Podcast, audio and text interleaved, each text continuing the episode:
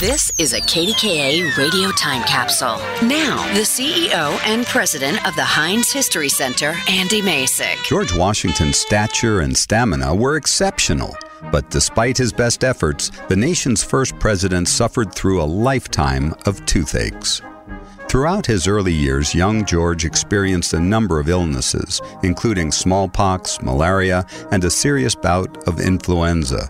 In 1754, during the French and Indian War, the 23 year old Washington lost his first adult tooth while serving at Fort Necessity. Soon after, he made dental care a priority, purchasing toothbrushes, powders, and paste to help clean his teeth but the preventive measures were no match for mercurous chloride, a common ingredient in 18th century medicine that compromised his teeth and gums. Beginning in 1756, Washington endured severe toothaches, followed by tooth extractions nearly every year until being sworn in as the first president of the United States in 1789. With just one tooth intact, Washington received his first full set of dentures during his first term as president.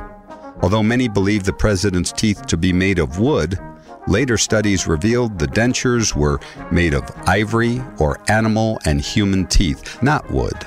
Washington's ongoing tooth problems also affected the shape of his face, leading to artist Gilbert Stuart's unflattering, puffy lipped depiction of him on the $1 bill. Slipping dentures caused him to sometimes lisp his S's, and dental discomfort even caused Washington to shorten his second inaugural address, only 30 seconds long, the most succinct in presidential history.